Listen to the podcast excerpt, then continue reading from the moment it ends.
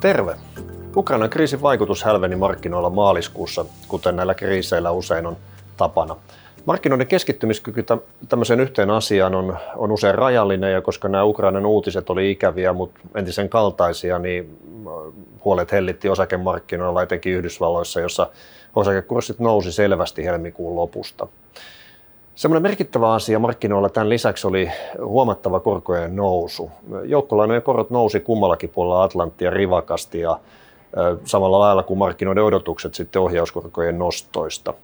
Keskuspankit onkin ollut, olleet selvästi tiukkasanaisempia rahapolitiikkansa normalisoinnin suhteen, koska inflaation taso on jatkanut odotettua korkeampana ja vielä odotettua pitkä, pitempäänkin. Tämä rahapolitiikan normalisointi äärilöyhältä tasolta oli tietysti odotettavissa talouden elpyessä koronakriisistä, mutta tämä inflaation poikkeuksellisen korkea taso niin on kiihdyttänyt näiden keskuspankkien hinkua edelleenkin osoittaa olevansa uskottavia inflaatiopeikon kellistämisessä. Ohjauskoron nostois, nosto-odotukset Yhdysvalloissa on, on nousseet nyt jo kolmen prosenttia, itse asiassa tällä hetkellä vähän ylikin tasolle, eli, eli markkinoilla nähdään tämän ohjauskoron saavuttavan tässä syklissä korkeimmillaan tuon tason, joka nyt siis tosiaan on vähän yli kolme prosenttia, ja lähtötasohan on suunnilleen nollan tuntumassa. Keskuspankkihan sai vihdoin aikaan tämän ensimmäisen koronnostonsa Yhdysvalloissa maaliskuussa aikaiseksi ja, ja indikoi itsekin tämmöistä rivakkaa korkojen noston tahtia kohti, kohti vuoden loppua. Niin kuin sanottu, niin ohjauskoron nostot lähtee läheltä nollaa, joten, joten tämä nostojen määrä on, on kyllä ihan, ihan merkittävä muutos.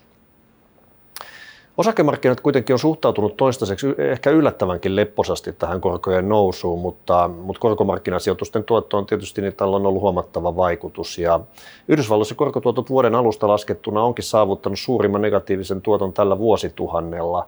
Ja, ja Euroopassakin esimerkiksi paremman luottokelpoisuuden omaavat yrityslainat niin on, on nyt vuoden alusta yli viisi prosenttia pakkasella, jotka on, on aika isoja lukuja näin lyhyessä ajassa vuodenvaihteesta. Mutta positiivista korkojen noususta tietysti on se, että et korkojen noustua, niin korkosijoitusten juokseva tuotto on sitten korkeampi tällä uudella korkeammalla korkotasolla, ja tämähän on ollut korkomarkkinoilla ongelma jo pitkään, eli ne juoksevat korot, korkojen tasot on ollut niin hyvin matalia, että korkosijoitukset ei ollut kauhean kiinnostavia pitkiin aikoihin. No keskuspankitkaan ei näe tulevaisuuteen sen paremmin kuin, kuin mekään, ja, ja tämä rahapolitiikan normalisoinnin toteuttaminen Tutumisen laajuus riippuu tietysti siitä, miten tämä talous ja inflaatio kehittyy vuoden loppua kohti. Ja tällä hetkellä kuitenkin rahapolitiikan normalisointi on käynnissä sekä Euroopassa että etenkin Yhdysvalloissa, jossa se perinteisestikin alkaa, alkaa ensimmäisenä. Ja, ja markkinaodotukset ennakoikin tässä hinnoittelussa niin merkittävää kiristystä etenkin, etenkin nimenomaan Yhdysvalloissa.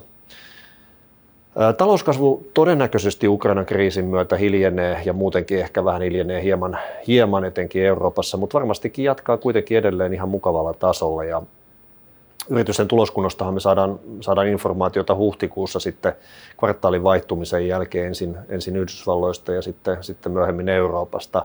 Tuloskasvu varmaan yrityksillä kaiken kaikkiaan rauhoittuu hyvin korkealta tasolta ja, ja sitten se muistuttaa näitä muutoksia tuossa talouskasvussa, eli, eli hyvin korkealta tasolta rauhoitutaan vähän, vähän matalammalle tasolle.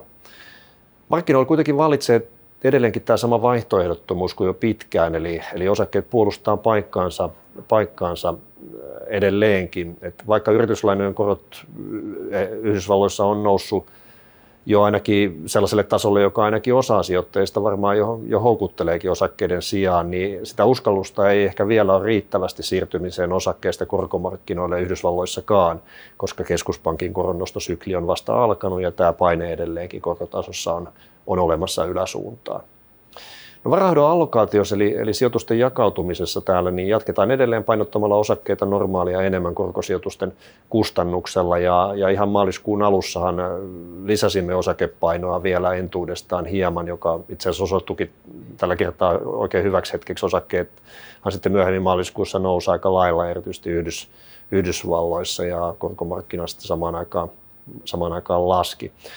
Osakemarkkinoiden sisällä niin Yhdysvallat kehittyvät maat, Japani on edelleen ylipainossa, Eurooppa ja suomalaiset osakkeet vastaavasti alipainossa. Ja, ja tota, korkosijoituksissa sitten korkoriskin määrä edelleen pidetään normaalia matalampana ja, ja osa-alueiden sisällä siellä valtionlainojen määrä on normaalia pienempi ja, ja sitten paremman luottokelpoisuuden omaavien investment graded Eli yrityslainojen määrä sitten taas, taas normaalia suurempi. Hyvä, tällä, tässä kaikki tällä kertaa ja kiitos taas kaikille kuulijoille ja oikein hyvää kevään odotusta ja palataan asiaan sitten toukokuun alussa. Moi moi!